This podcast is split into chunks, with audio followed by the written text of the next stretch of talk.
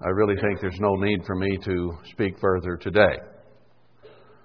Uh, it was right on point, right on target, and sums up quite well uh, what we need to do and would resolve probably some of our, if not our biggest problem that we have right here in this community.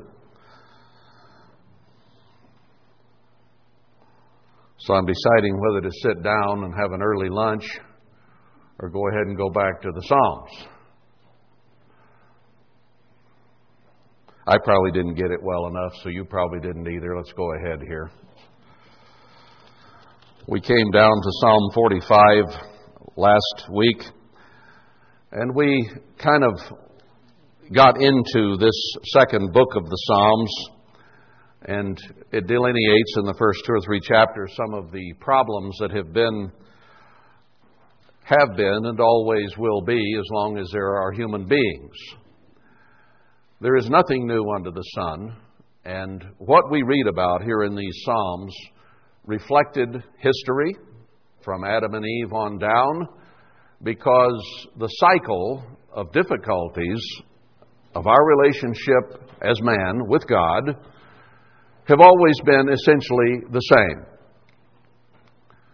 Satan has been in the mix from the beginning. Our human nature, as Adam's and Eve's, has always been in the mix from the beginning. So our relationship with God has always been uh, dysfunctional to one degree or another and in disrepair.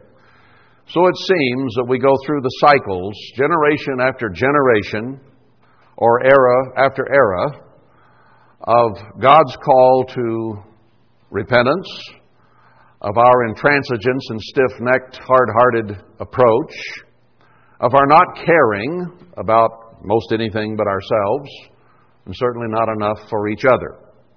And this has been repeated over and over again. And God did not intervene or interfere much in the time prior to the writing of these Psalms. Now, He did interfere to the point of killing nearly all mankind. Uh, he did show His anger, His frustration from time to time. And He did not call very many in the Old Testament. He did call some, and they're listed in Hebrews 11 as being faithful ones who will be a part of the kingdom of God and the bride of Christ. Now, there was a great jump forward in the early New Testament church after Christ came and fulfilled the prophecies that we've been reading about here in the Psalms and began the New Testament church.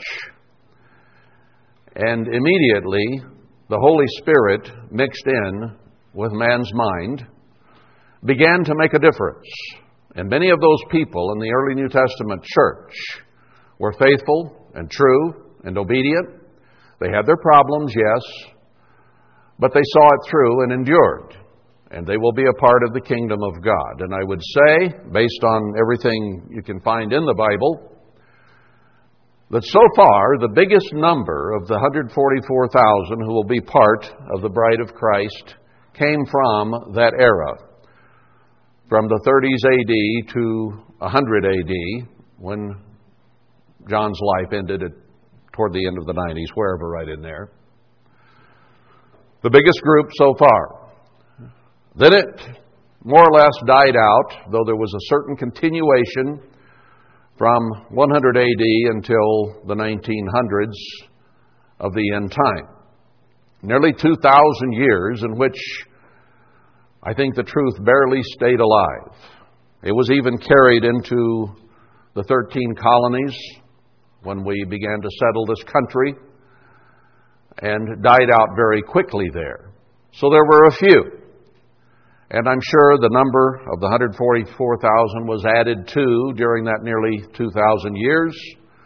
But here at the end, we have the last revival, the last opportunity, and I do believe that there will be a large number, perhaps even larger, who knows, than the early New Testament church, who round out the number from those called here at the end.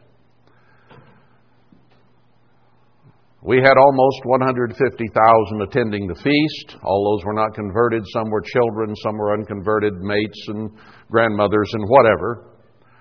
But also during those years from 1930 to nearly 2000, many who were faithful died, no telling how many hundreds of thousands.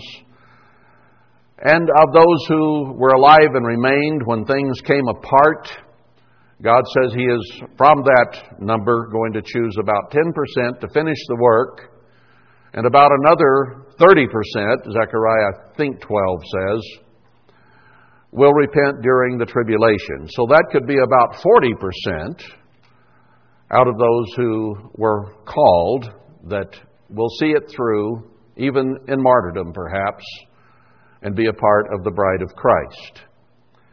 So if we think that the 10% remnant could be based on the numbers that we've dealt with here in the end time, could be 7 to 12,000, somewhere in there. Then, if you get another 30% out of the tribulation, you could add another, let's say, roughly 30 or 30,000. So if the 10% remnant is, let's just pick a number, 10,000, and another 30 come through the, not through, but die in the tribulation faithful, that could be 40,000, not counting those who died before the church began to come apart who were also faithful. So it could easily be that a third or more would come from this end time and we could be counted among them. So, what is being written here these prophecies about Christ and about us is very, very germane to us today. It has everything to do with you and me. So, we went through the difficulties that Christ went through here, and we find ourselves in this mirror because these words were never truer than they are today. We're going through the same things, the same difficulties, and we ended up in chapter 44 pleading for Christ to awake and arise and cast us not off forever. And we call upon him, and we want him to arise and be our help and redeem us for his mercy's sake, not for our greatness, but because of his mercy. And that certainly is our plea as we look across the church at how it has come apart and how we struggle ourselves to be what we ought to be. Now, when we get into chapter 45, with that prayer resounding in our ears, let's consider that he flashes forward here and gives us some hope, I think some inspiration, and some encouragement in these next few chapters that in spite of all that we are going through, that he went through, that David went through, that Abraham went through, because that which has been shall be. There is nothing new under the sun. So, what we find ourselves in in times of plight and difficulty and trial, trouble, and tribulation is nothing new. Others have gone through it, and they have been faithful and true. Others have not. Let's look at the encouraging side of this. Chapter 45 of the Psalms. My heart is inditing a good matter. That's old King James English from 1611 and doesn't really uh, come around the thought. In my margin it says, My heart wills, or my heart bubbles up in the Hebrew. My heart bubbles up a good thing. In other words, we've had troubles, but my heart wants to consider the good. It wants to bubble up like a fountain or a spring with good waters. It wants to be cheerful. It wants to be joyous. I would love to have that feeling instead of being depressed, discouraged, frustrated, whatever. I would love to just be bubbling forth, is the tenor of what he's saying here. It's, it's a matter of mind, emotion, and attitude, is what he's discussing. So, in spite of our troubles, I want to bubble forth. I speak of the things which I have made touching the king. Now, David did some great works in building the kingdom of Israel for God, and he had made some strides in that direction that had not been there through Saul and the past of Israel at that time. So he was thinking on the good things that he had done in terms of the mighty King Christ. As we'll see, that's who he's talking about here in a little bit. And we have to consider that we have come out of the world, that we have begun the process of growing, changing, overcoming, and being what we ought to be. So we can think good on those things, not always be discouraged because of what we do lack, but encouraged in the progress that we have made to date. My tongue is the pen of a ready writer. So whether it be the tongue speaking the words or writing it down, his attitude was to be of a ready mind. Now we say Paul, repeating that, I'll not go there for sake of time, but 2 Corinthians 8, 12 and 19, he talks of having a willing mind in verse 12 and of a ready mind in verse 19. 1 Peter 5 2 talks about having a ready mind. We do not want to be stiff necked, hard hearted, selfish, pulling back like a backsliding heifer, as Hosea said, but of a ready, willing mind and spirit, always abounding in serving, helping, giving, and doing the work that God would have us do. And the work is not always printing, publishing, and writing and speaking, but the work is helping, serving, giving to others. Of a ready mind to help wherever we can, not to hurt, but to help. You are fairer than the children of men. Grace is poured into your lips. Therefore, God has blessed you forever. Now, this is a prophecy of Christ, as we shall see. That his Father had blessed him forever because he is above in his mind, his readiness, his willingness, and he certainly was willing to give of himself entirely and totally, even in death, and in torture before death, for you and me. And therefore, God has blessed him and placed him on high forevermore. Gird your sword upon your thigh, O, my, o most mighty, with the glory, or your glory, and your majesty. And of course, in Revelation, it shows that he is indeed going to put on the sword and come back to the earth. That he is going to come in glory and honor and majesty. So, this chapter, this whole book, fits so very closely with the book of Revelation. These are prophetic words here that John was inspired to repeat in the book of Revelation. So if you think Psalms is just bedtime stories or feel good material, there's a whole lot more to it than that. And in your majesty ride prosperously because of truth and meekness and righteousness. Now, he has all those things. And how did he open the Sermon on the Mount? By extolling these virtues that he himself has. Because he was beginning in a formal way to truly prepare the bride from that moment forward by training those disciples to become apostles and later to spread his word once he was gone. So, these very things that David spoke of Christ then became our turn to become. Your right hand shall teach you terrible things, hard to understand, important, not terrible in the sense of bad, but incredible things. Your arrows are sharp in the heart of the king's enemies. Now, the sword of the Spirit, the sword of the Word, the arrows of His Word, not necessarily literal arrows, but the spiritual arrows, because it is His Word and the power behind it. Follow, well, He's going to have to have the sword that kills physically. But it is the spiritual arrows that go to the heart as well. And both those things have to be done. Mankind responds to power, mankind responds to pain, mankind rarely responds to words.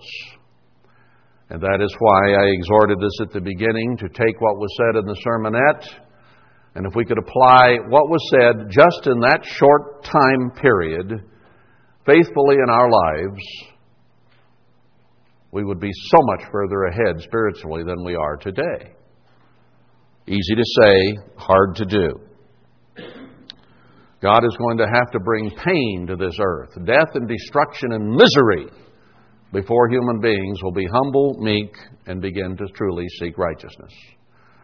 And we experience trials, troubles, and difficulties spiritually right now to bring those same attitudes into our hearts and minds that He is going to use physical death and suffering to do with the rest of the world. That is why we have to go through it because we basically respond to pain. It's, just, it's sad, but it's true.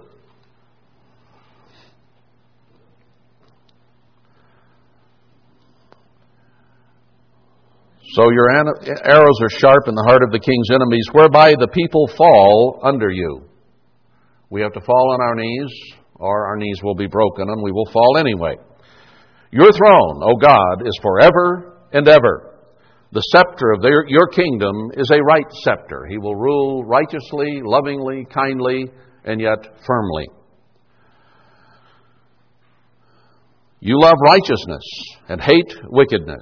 Therefore, God, your God, the Father, has anointed you with the oil of gladness above your fellows. Joy and gladness is one of the fruits of the Spirit of God. And He has been elevated to that level of joy and happiness that can only be, only be obtained in immortality and the mind of God. So He was raised above it all, Christ was. All your garments smell of myrrh and aloes and cassia out of the ivory palaces whereby they have made you glad. Now, this sounds like the Song of Songs where the bride there is extolling her husband and is speaking of the virgin daughter of Israel, those who are called out, the church, and their attitude and approach to Christ.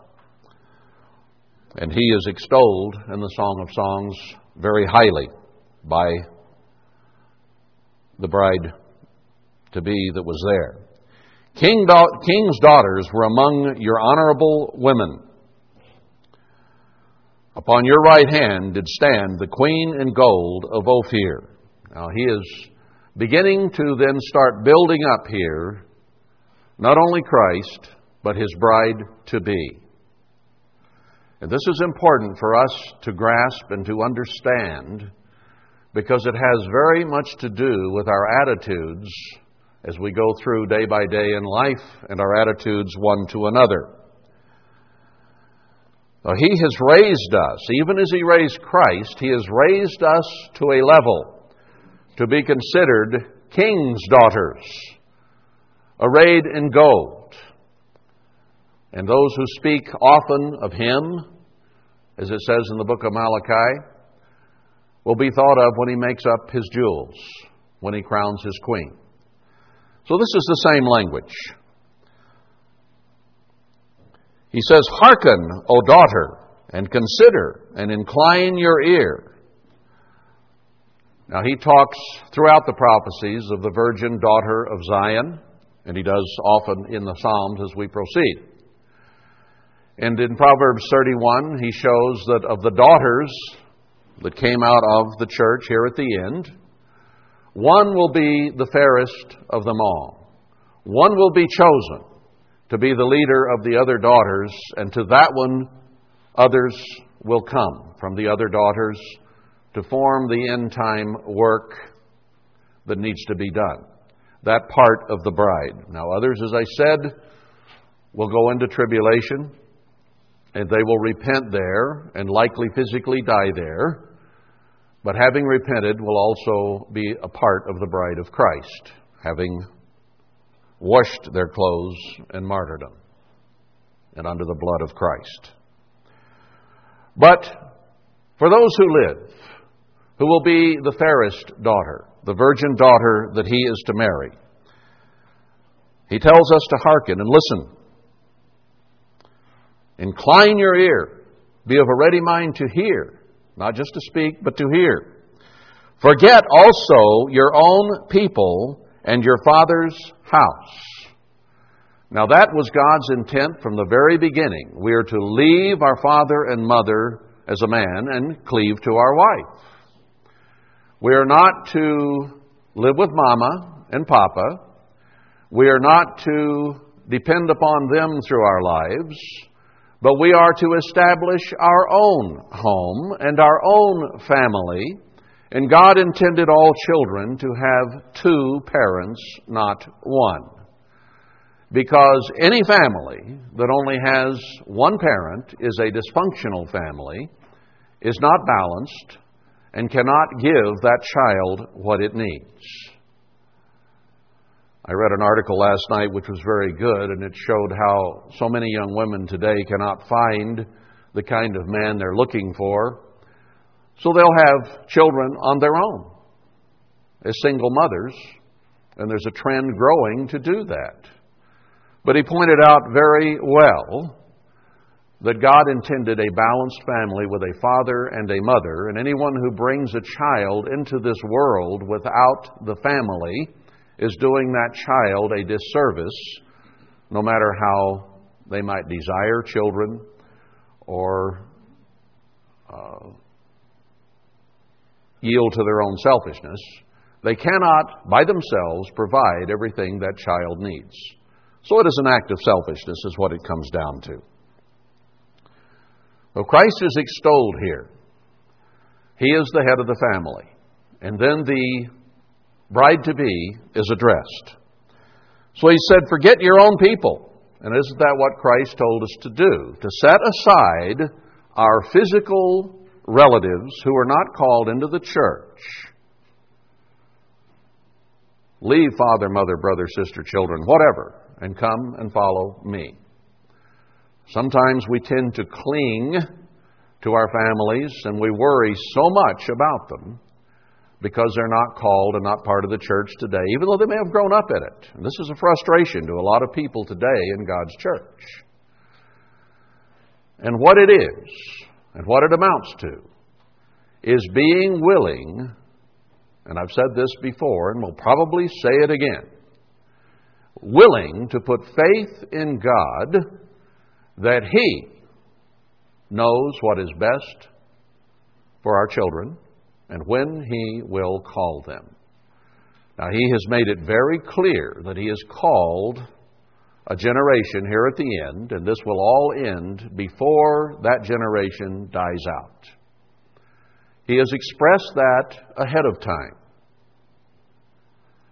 and has told us and let us know that that is His intent. So if we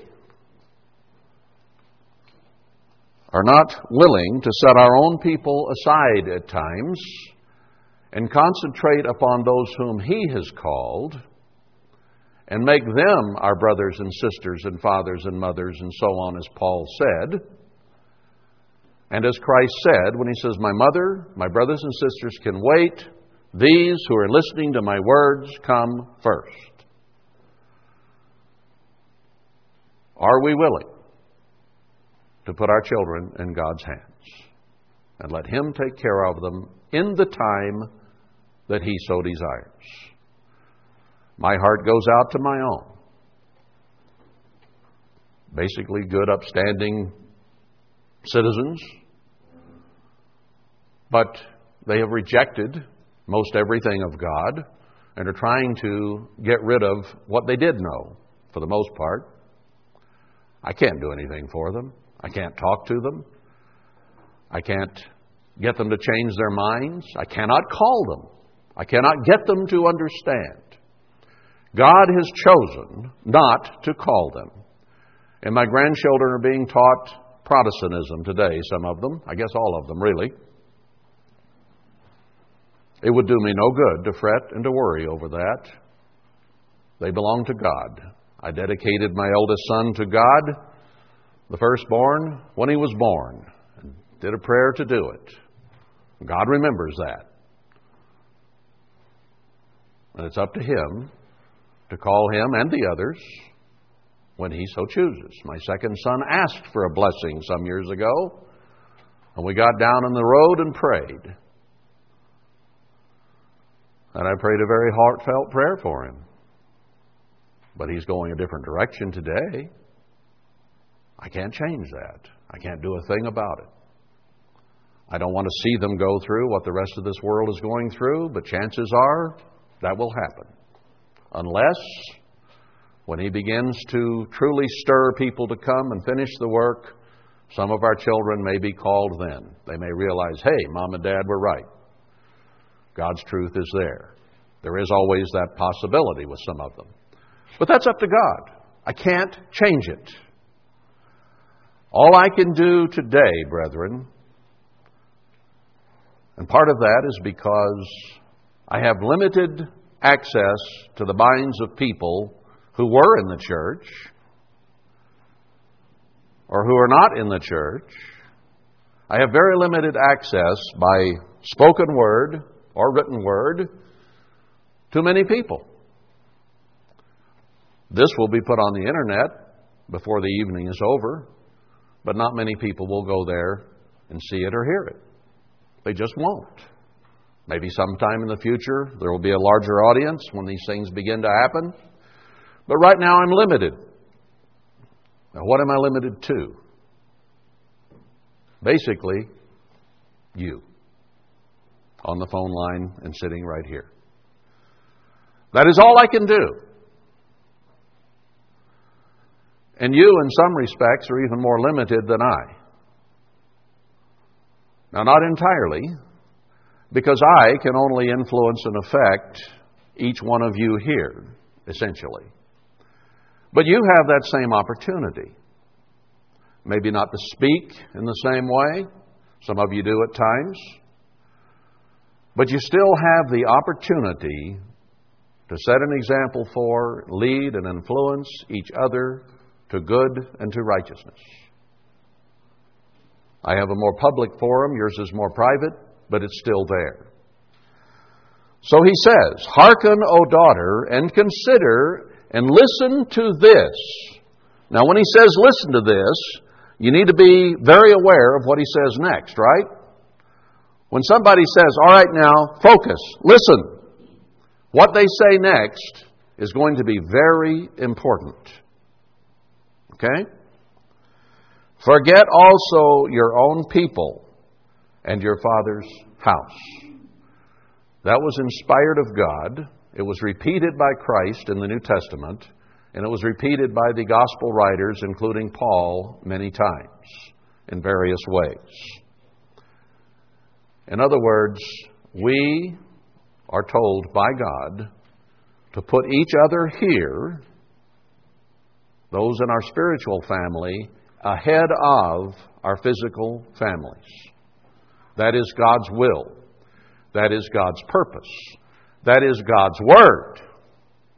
I can't repair my spiritually dysfunctional physical family. I cannot do it. So, what good does it do to beat my head against the wall about it day in and day out? It will accomplish nothing but give me a bad attitude. That's all it will accomplish.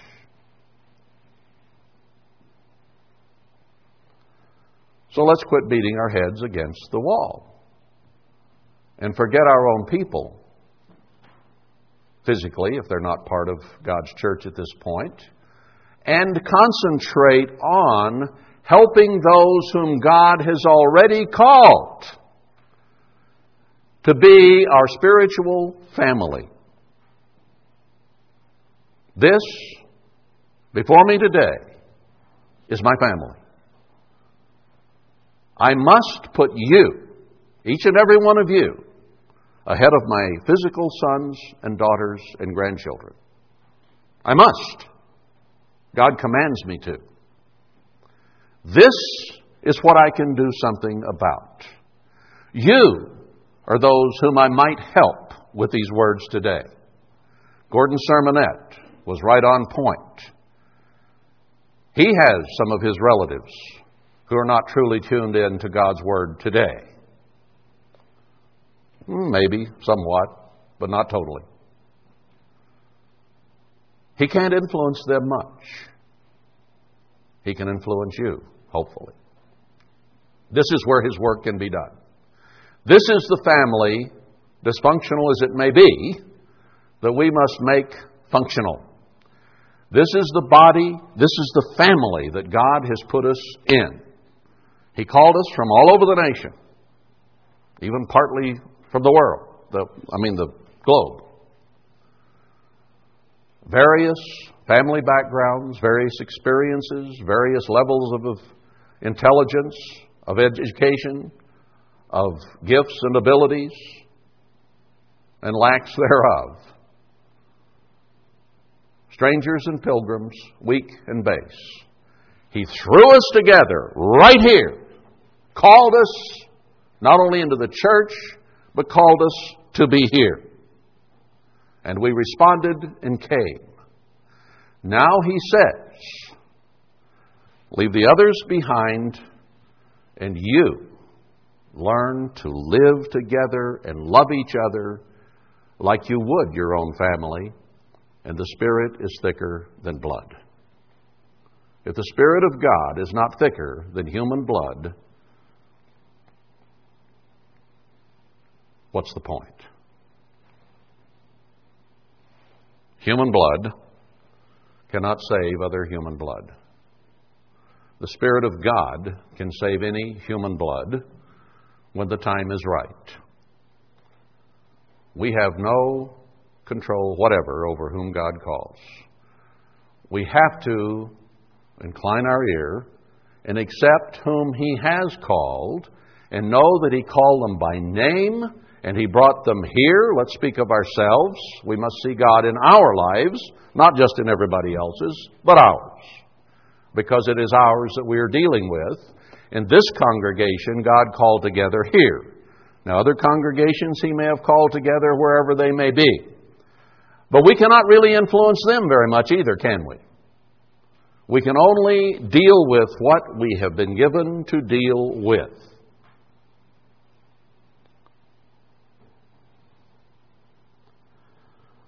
So, taking that thought, let's move on because he's talking to the daughter. Verse 11 So shall the king greatly desire your beauty, for he is your Lord, and worship you him.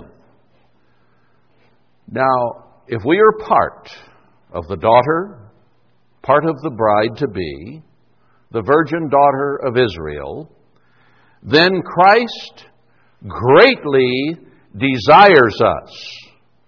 Okay? You've all been either Twitter pated in school or perhaps in love in adult maturity and went through a dating, a betrothal process, which we are in with Christ today. And you were so excited, and you just couldn't get your intended off your mind. It was just there, always, always. And that's the way he feels toward us. It says so right here. The king greatly desires our beauty. Now, we are beautiful to him. We need to understand that.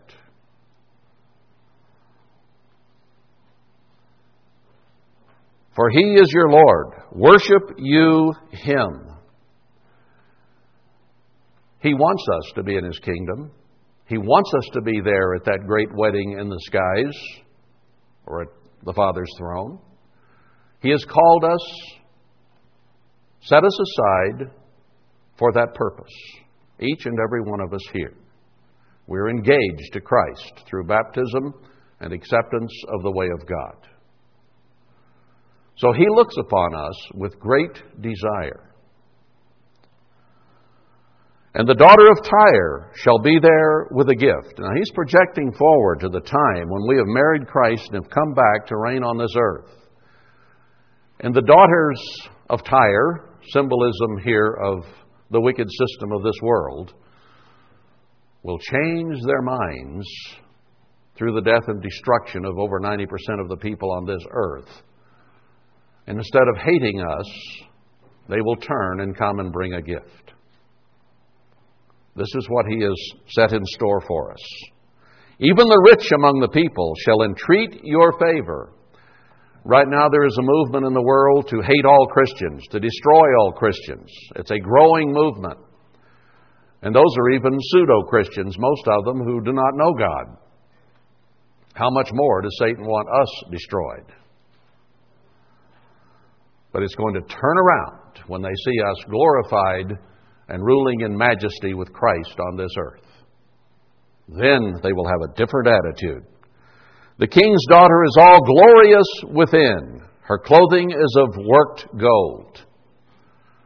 But we are to don the garments of righteousness and be glorious within.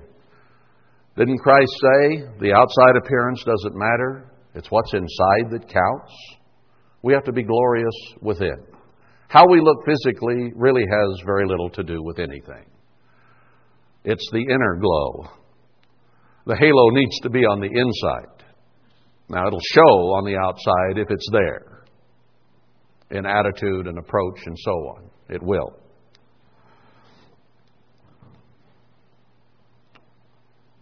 She shall be brought to the king in raiment of needlework. The virgins, her companions that follow her, shall be brought to you. With gladness and rejoicing shall they be brought. They shall enter into the king's palace.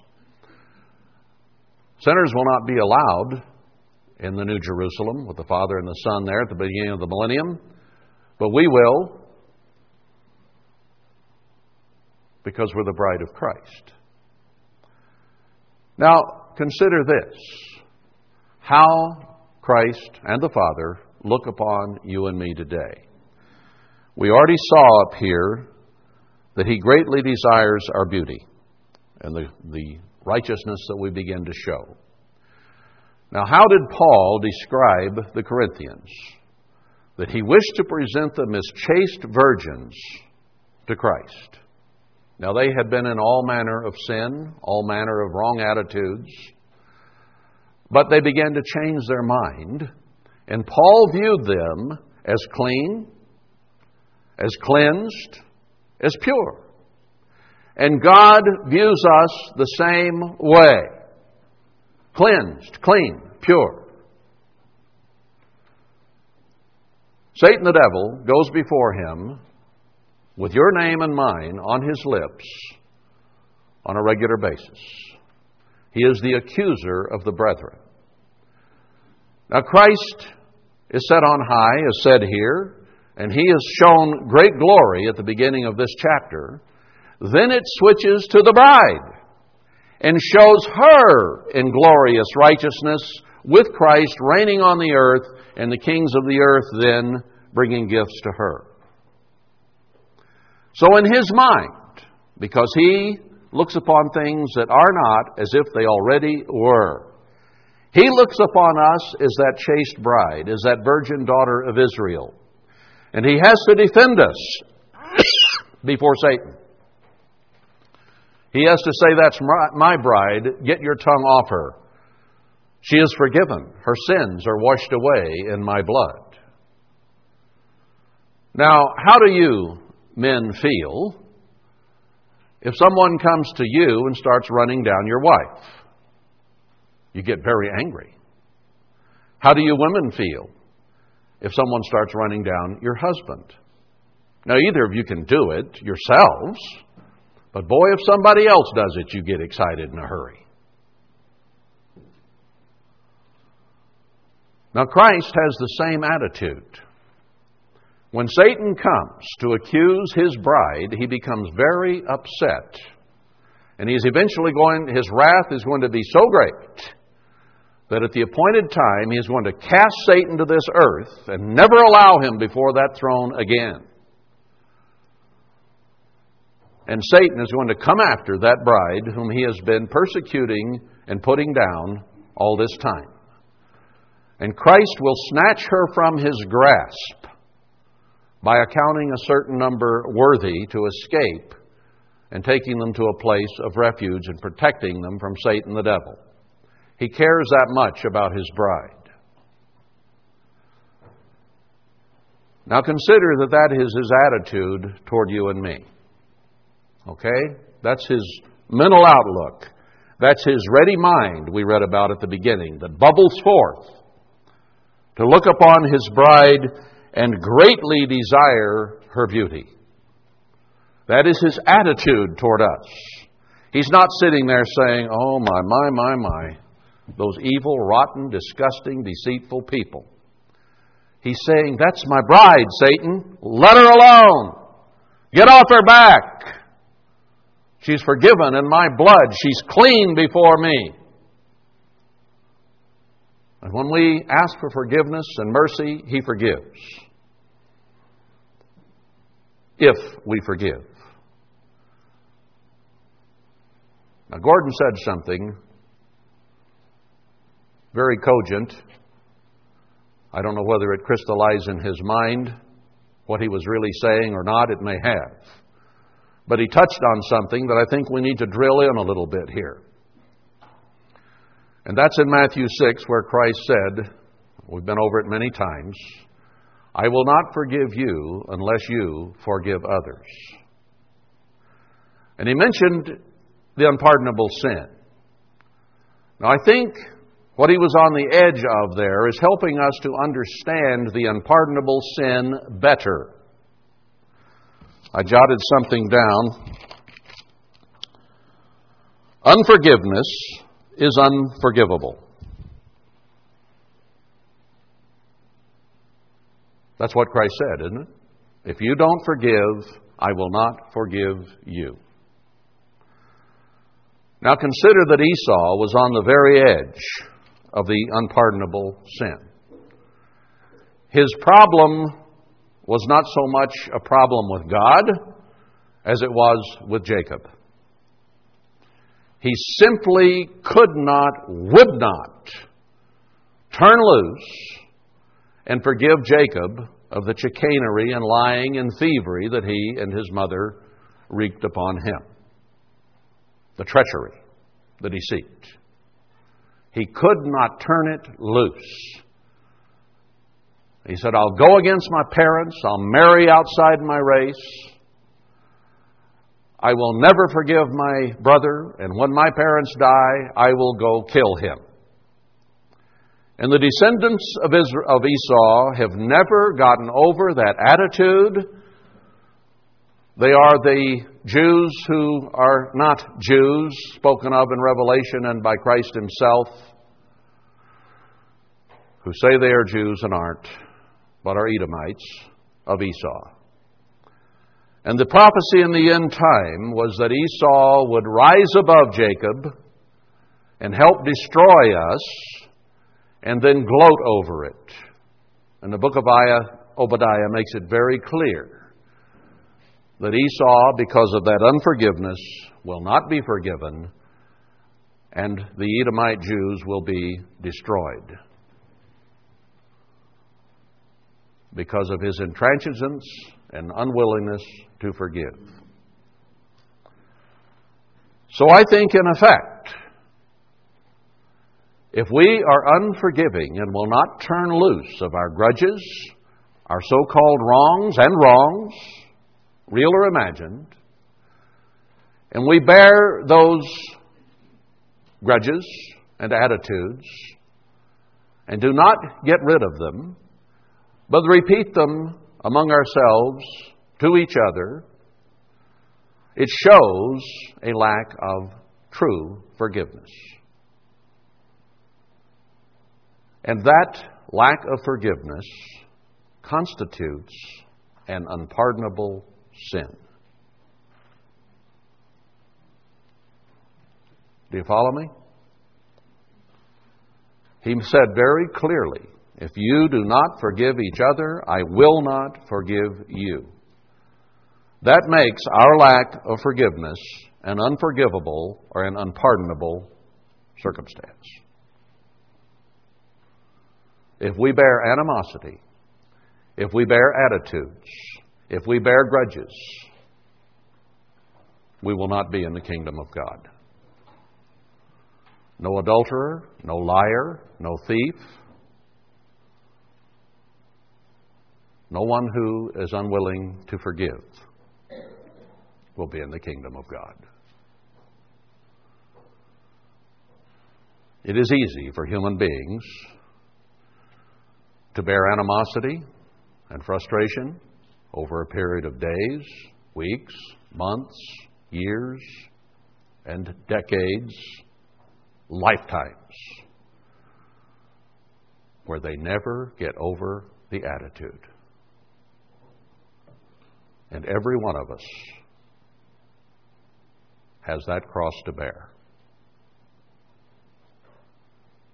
It is evidenced by our willingness to stab the back of the bride of Christ, to put our knives in the back of the bride of Christ. We don't think of it that way when we so easily open our mouths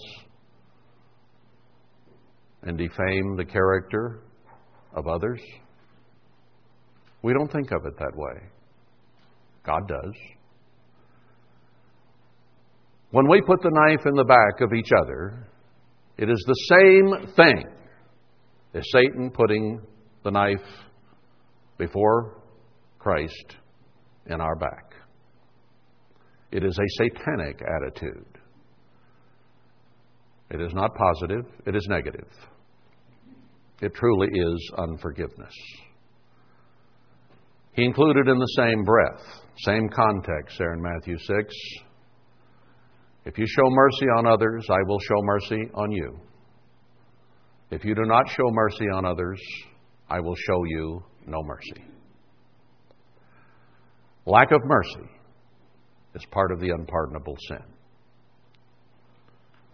Mercy means overlooking that which is imperfect, being willing to accept the person and love them in spite of their warts, and show mercy, compassion, and forgiveness. That's what it's all about.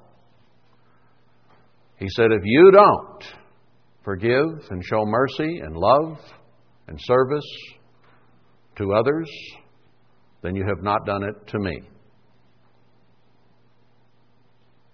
And I will not forgive you nor show mercy on you.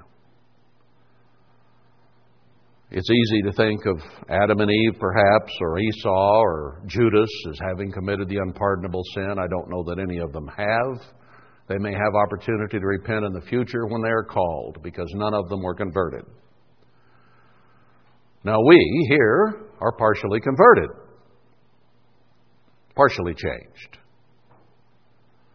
Our judgment is now. So, any unforgiveness, any attitudes that Esau or Judas may not have changed and overcome, they may be given opportunity when God's Spirit is truly in their mind to forgive and show mercy, to repent. So they are not lost. The Bible does not say they are eternally. But he says, Judgment is now on you and me. It is not on them, it's on you and me. Let's grasp this, brethren.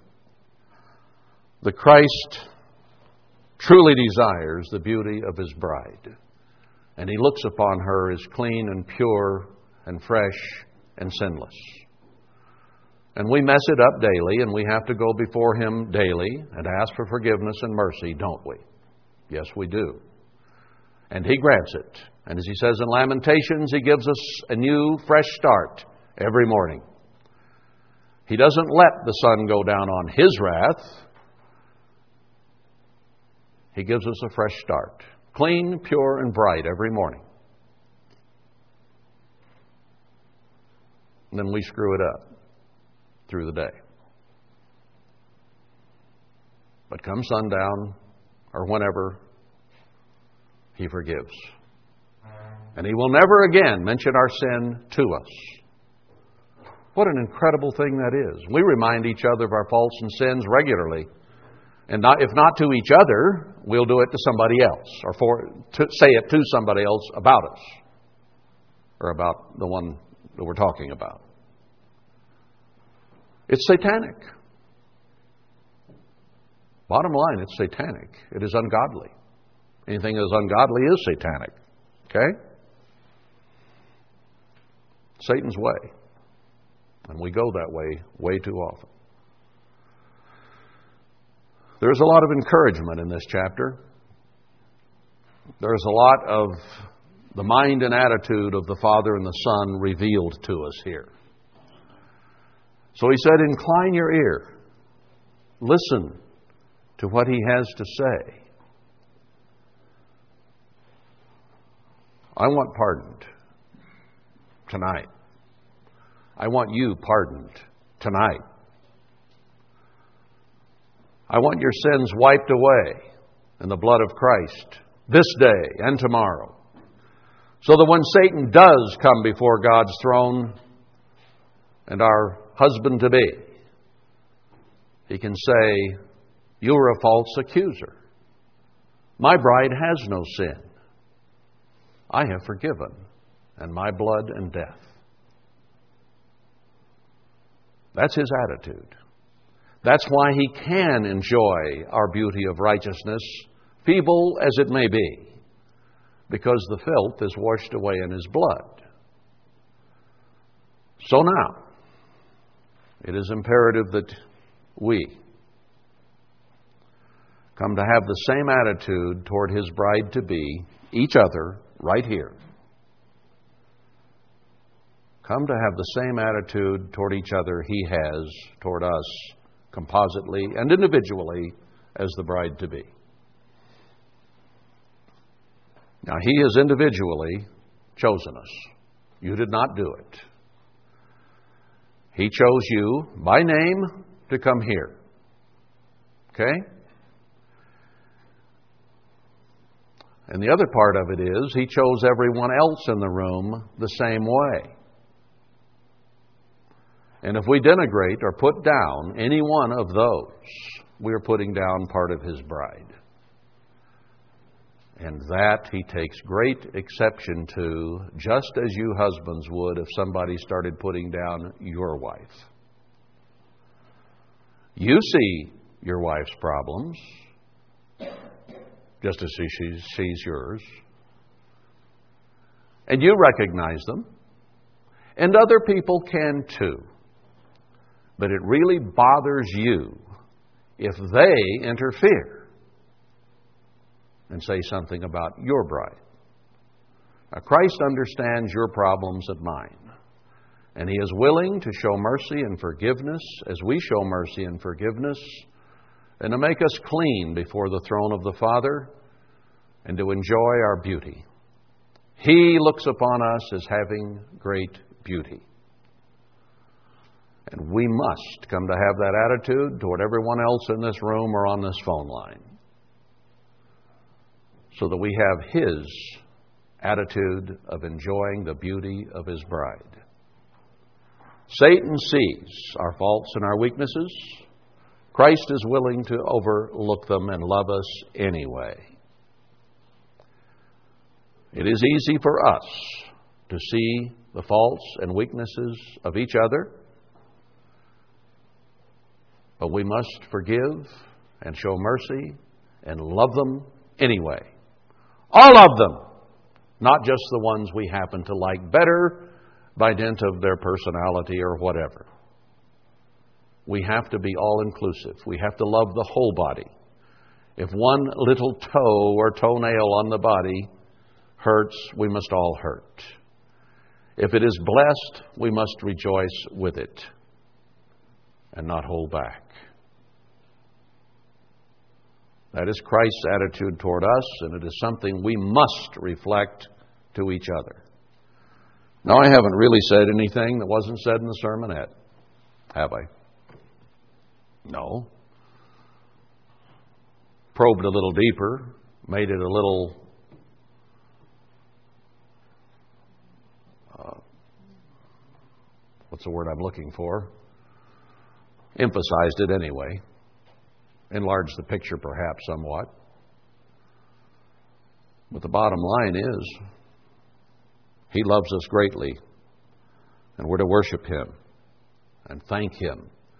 And we need to look at the other parts of this bride and be sure that we come to have the attitude of Christ toward each and every part of it. no matter which part of the body they happen to be. There are some you may consider to be the better looking parts of the body. There are others you may consider to be objectionable looking parts of the body. There's where we run into trouble.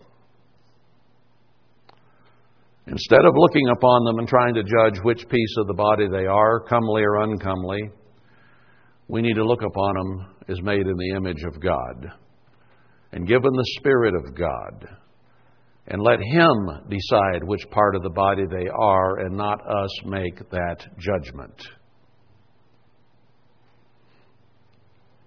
It's not ours to make. He will place us in the body as He so chooses. 1 Corinthians 12. That's His deal, not ours.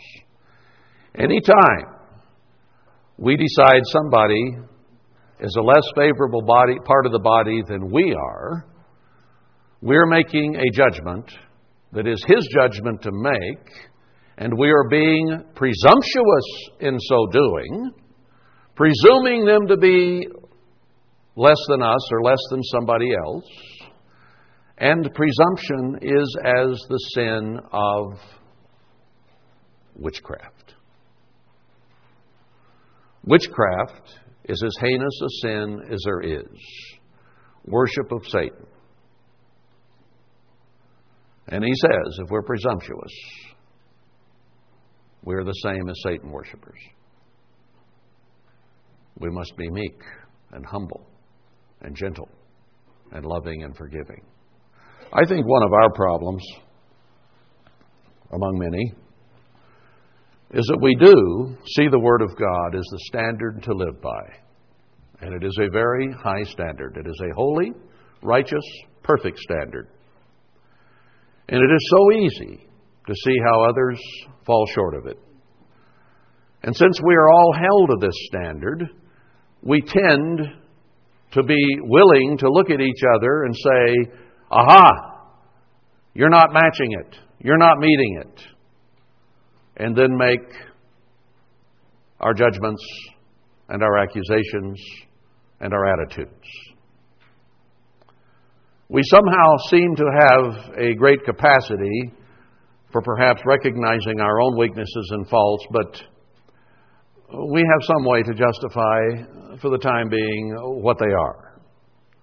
And to find an excuse for ourselves and to make provisions for the flesh to fulfill the lust thereof, as it's put in the New Testament. We make exceptions for ourselves. We are willing to sometimes forgive and be merciful upon ourselves. Sometimes we're pretty hard upon ourselves, and that's another problem because we can get downtrodden and discouraged and frustrated. Don't be any harder on yourself than Christ is on you.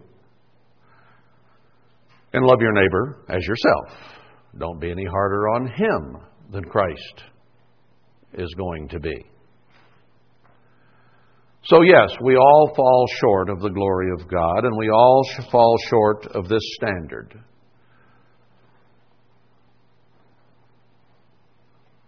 And we are way too willing to stab each other in the back because none of us reaches, reaches what we're searching for. We all fall short.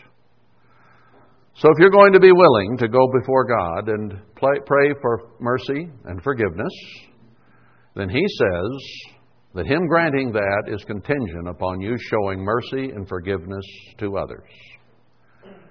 He is going to remove our sins as far as the east is from the west and never mention them again. How many times do we assess the faults, the weaknesses, the sins of our brothers and sisters in Christ right here and presume before others, as we talk to others, to be presumptuous and to put down the bride of Christ.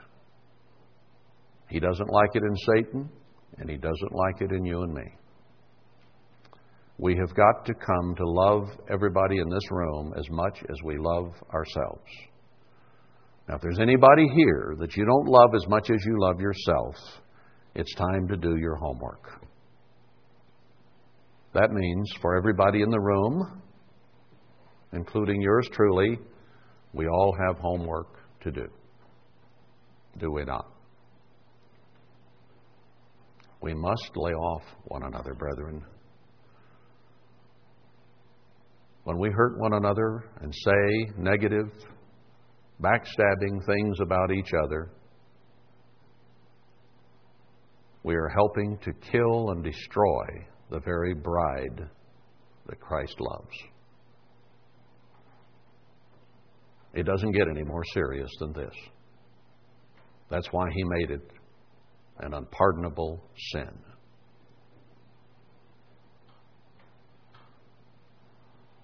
If you are unwilling to forgive your brother or your sister in this room and overlook their faults and weaknesses and show mercy on them, you are committing the unpardonable sin.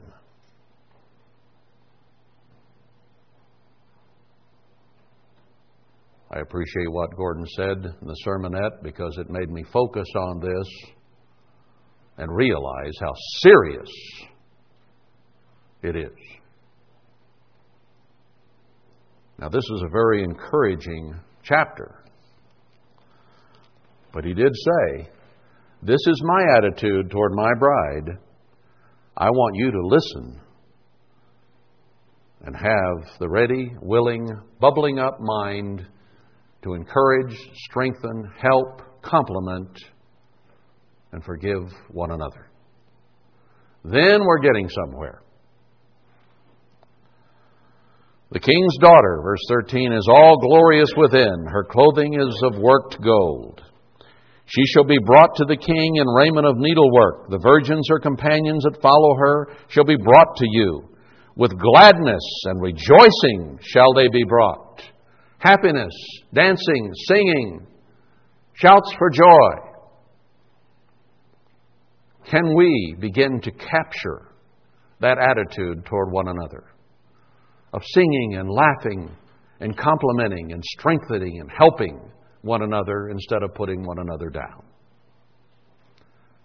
If we could just capture this bubbling spring of joy that is mentioned at the beginning of this chapter, we would solve most of our relationship problems in this room.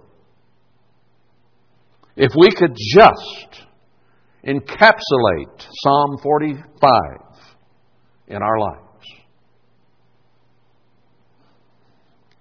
Instead of your fathers shall be your children, whom you may make princes in all the earth.